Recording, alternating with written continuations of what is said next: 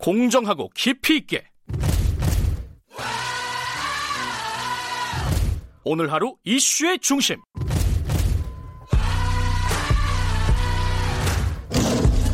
김경래의 최강 시사.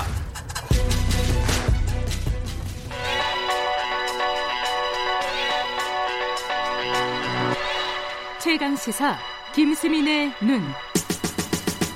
네, 김수민의 눈, 김수민 평론가 나와 계십니다. 안녕하세요. 네, 반갑습니다. 시작하기 전에 퀴즈 한 번 더 읽어드리겠습니다. 최근 일본 정부, 아, 이거 퀴즈, 오늘 아메리카노 쏘는 퀴즈입니다. 잘 들어주세요. 자, 최근 일본 정부가 북한이나 중국에 대한 한국의 자세를 거론하며 우리나라가 이것에 참여하는 걸 공개적으로 반대했습니다. 미국, 영국, 프랑스, 독일, 이탈리아, 캐나다, 일본 등 세계 주요 일곱 개 국가들의 모임인 이것은 무엇일까요? 일 번 에이 사, 이 번 지 칠, 삼 번 럭키 칠. 웃지 마세요. 자, 샵 구칠삼공으로 보내주시면 되겠습니다. 짧은 문자 오십 원, 긴 문자 백 원입니다.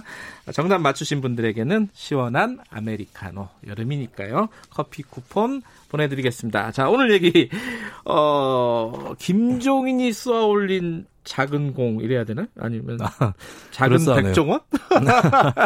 백종원 같은 분은 어떠냐, 대선 주자로. 네. 예, 그, 그 뒤에 여러 가지 얘기들이 있었는데 그 얘기를 좀 갖고 오셨네요. 네, 백종원 씨 개인에 국한된 논란이 아니었다고 봐요. 그렇겠죠. 그렇기 때문에 여운이 네. 길게 이어진 것이고 네. 그게 그만큼 어, 통합당을 위시한 야권 쪽의 현재 위기다라고 하는 음. 걸 방증하는 것인데 어, 이번 주는 제가 이제 이천이십 년 상반기 결산도 겸해서 현재 통합당 대선 주자들의 현주소에 대해서 좀 얘기를 해보겠습니다. 본격 대선 분석. 이른 분석이겠죠. 조금 이른 분석. 중간 점검. 예. 자, 근데 이게 여러 명들이 떠오르는데 야권의 대선 주자 이러면 네. 홍준표 의원이 원 원해는데 당 바깥에 있지만은 그렇죠. 떠오릅니다. 왜냐하면 또 김종인 위원장과 약간 대척점에 있다 네. 이런 느낌도 있고요. 그죠? 대척점에 있다 보니까 당분간 당 내에서 뭘 할 수는 없을 것 같습니다. 복당 가능성도 보이지 않는 것이 사실이고 그렇죠. 예. 아무래도 기점은 내년 사월 재보선이 아닐까 싶습니다. 어허. 그때 김종인 비대위가 이끄는 통합당의 성과가 좋지 않을 경우에 음. 홍준표 전 대표에게 다시 기회가, 기회가 찾아올 수 있는 거겠죠. 좋으면 안, 안 기회가 없는 거네. 그거 좀 힘듭니다, 사실. 어... 그리고 또 한 가지의 난점은 황교안 네. 대표가 있을 때가 더 나았어요. 홍준표 의원은. 그런가요? 왜냐하면 거꾸로 황교안 대표가 친박 이미지도 있고 아... 조금 더 고리타분해 보였다고 할까요? 좀 홍준표 대표가 노려볼 만한 것은 음... 예, 예를 들면 이제 황교안 대표가 그때 당시에 뭐 통합당 지휘를 하면서 장애투쟁을 막 할 때 홍준표 의원은 아니, 공수처법 같은 거는 협상을 해야 된다. 음. 이런 식으로 빈틈을 찌르고 들어갈 수 있었거든요. 음흠. 그래서 쉽게 얘기해서 황교안 구보수, 홍준표 신보수 이렇게 보였는데 아, 신보수. 예, 황교안 전 대표가 없어지면서 사라지면서 이제 홍준표 의원도 신보수 효과를 좀 누리기 어렵게 됐다. 본인이 오히려 지금 구도에서는 구보수. 그렇습니다. 같은. 그렇게 비춰질 음. 수 있는 거죠. 음. 근데 여기서 한 가지의 포인트는 나오는데요. 올해 네. 만약에 이런 일이 벌어질 수 있을까? 한번 지켜볼 만한 것이 만약에 김종인 비대위를 둘러싸고 통합당 내의 노선 갈등이 굉장히 격화됐을 경우에 아하. 김종인 비대위 반대파이자 구보수에 가까운 쪽을 홍준표 의원이 잡아서 연대를 하든 신당을 창당하든 이런 음. 시나리오는 한번 염두에 둘 필요는 있을 것 같습니다. 음, 그 김종인 위원장의 어떤 구심력이 좀 작아지면은 네. 그런 어떤 당내 노선 갈등 같은 게 커지고 그때 기회가 홍준표 전 대표에게 있을 수도 있다. 네, 마치 예전에 안철수 대표가 음. 민주당 내 비문 반문 쪽하고 손을 잡아서 국민의당을 창당하듯이 음흠. 홍준표 전 대표도 그런 길을 갈 가능성, 개연성은 있다고 봅니다. 두 번째 딱 떠오르는 사람 역시 또 유승민 의원이에요. 실제 네. 뭐 대선 주자이기도 했고. 예. 유승민 의원은 유승민 전 의원은 아, 전 의원이지. 네. 예. 황교안 전 대표하고는 달리 총선 참패에 따라서 내상을 입지는 않았습니다. 음. 어, 나름대로 측근 의원들도 몇 명이 또 당선이 되기도 했고. 네. 근데 문제는 아직까지 정치를 한 지 시간이 오래 지났는데도 네. 좀 따르는 의원들 수가 많지 않은 편이에요. 네. 그 점이 오히려 두드러졌기 때문에 어떻게 보면은 김종인 비대위하고 색채도 많이 맞는 편인데도. 지금 조명을 받고 있지 못한 이유가 어, 그것이 이제 결국에 백종원이라는 새로운 사람을 불러들이는 예, 그러한 통합당 내 분위기로 이어진 것이 아닌가. 예, 그리고 이제 어, 김종인 비대위하고 색깔이 맞아 보이긴 하나 거꾸로 김종인 비대위가 지속될수록 이제 그 색깔에 같이 묻혀서 차별성이 음. 드러나지 않을 수도 있다. 음. 여러 가지로 시험대가 많이 남아있다라고 음. 볼 수 있습니다.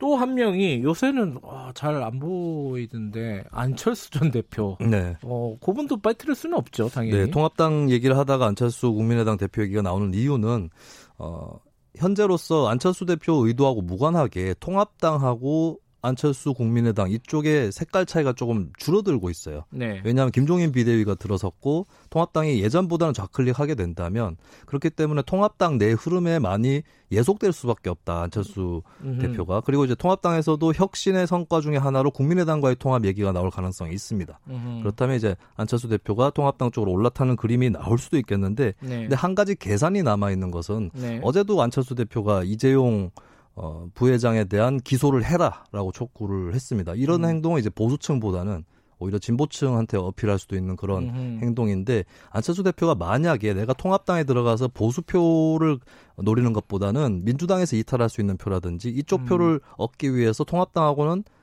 같이 하지 않는 게 좋다. 이렇게 음. 계산할 여지가 아직은 남아 있습니다. 그 부분도 아마 내년 재보선 정도 이전에 음. 어느 정도 판가름이 나지 않을까 싶고요. 저는 좀 예언을 하건데 이런 얘기는 입이 워낙 많으니까 나올 수밖에 없겠죠. 뭐 통합당 쪽에서도 부산시장 재보선 공천을 아. 안철수 대표에게 예. 주고 통합하자. 예. 이런 제안이 나올 수도 그, 있을 그 것이라고 봅니다. 그때 그 부산시장 공석되고 나서 바로 나왔어요. 사실은. 네. 예. 그리고 또 이제 여러 잡룡들이 있는, 잡룡? 지금 옛날 표현이라서 그죠? 네. 새로운 단어가 없나? 오세훈, 뭐 원희룡, 뭐 김태호, 뭐 등등등. 제가 생각나는 건 한 요 정도인데? 네. 네. 그, 그 사람들은 근데, 아, 이분들은 좀 지금으로서는 뭐랄까요 그 존재감이 네. 그렇게 크지는 않죠. 그 백종원이라는 이름이 불려 나온 것이 이제 네. 아직 이 잠룡들의 존재감이 작다. 음. 그리고 이들로서도 그렇게 신선하지 않다라는 진단이 있기 때문에 음. 아직까지는 나오는 게 아닐 수 있겠습니다. 네. 앞으로 좀 차차 또 행보들을 하게 될 테니까 그때 네. 또 더 짚도록 하죠. 그리고 이제 마지막으로 김종인 위원장 본인. 네. 아까 저기 누구야 어, 이준석 전 최고위원 같은 경우는 아 팔십, 나이가 연세가 팔십이신데 네네. 쉽지 않다 이렇게 얘기했는데 어떻게 보세요? 일단은 백종원 씨에 대해서 자신을 투영했을 가능성이 있다고 봅니다. 백종원 씨가 무엇이냐 음. 골목상권 비대위원장이죠. 네, 비대위원장 전문인 본인을 투영했을 수는 있겠다. 너무 끼워 맞추는 거 아니에요? 생각이 듭니다. 근데 어쨌든 뭐 둘 다 그런 비슷한 요소를 네. 갖고 있는 거니까요. 말씀하신 대로 김 위원장이 천구백사십년생이라서 그래요. 이천이십이년 대선에 나와서 이천이십칠년에 임기를 마치는 그러한 대통령을 꿈꾸고 있을까? 이 부분은 크게 의문으로 남을 수밖에 없는 거겠죠. 네. 근데 다만 이제 상황이 달라지면 본인이 임하는 자세도 달라지지 않을까? 어떤 상황들이 있어요? 그러니까 이천이십이년에 차기 대선을 해서 이천이십칠년에 마친다라는 네. 전제에서 어렵다, 나이 때문에 이렇게 네. 말씀드린 건데요. 세 가지 정도 좀 힌트가 있습니다. 첫 번째는 최근에 회고록도 나왔지만 김종인 위원장의 시종일관 어떤 입장이냐. 역대 대통령들이 다 불행해졌다라고 음. 하는 거고 사실은 현 대통령을 바라보는 시각도 별 수 없을 음. 것이다. 이런 어, 얘기를 많이 하는 음. 편이죠. 그리고 두 번째는 이제 현행 대통령제에 대해서 비판적이죠. 음. 의원 내각제라든지 네. 이쪽으로 개헌하자는 쪽이고 그리고 김종인 위원장이 세 번째는 이제 잠시나마 대선 주자였던 적이 있습니다. 지난 있어요? 대선 때. 예. 근데 그때 나왔던 고가 바로 대한민국 비대위원장이었거든요. 예.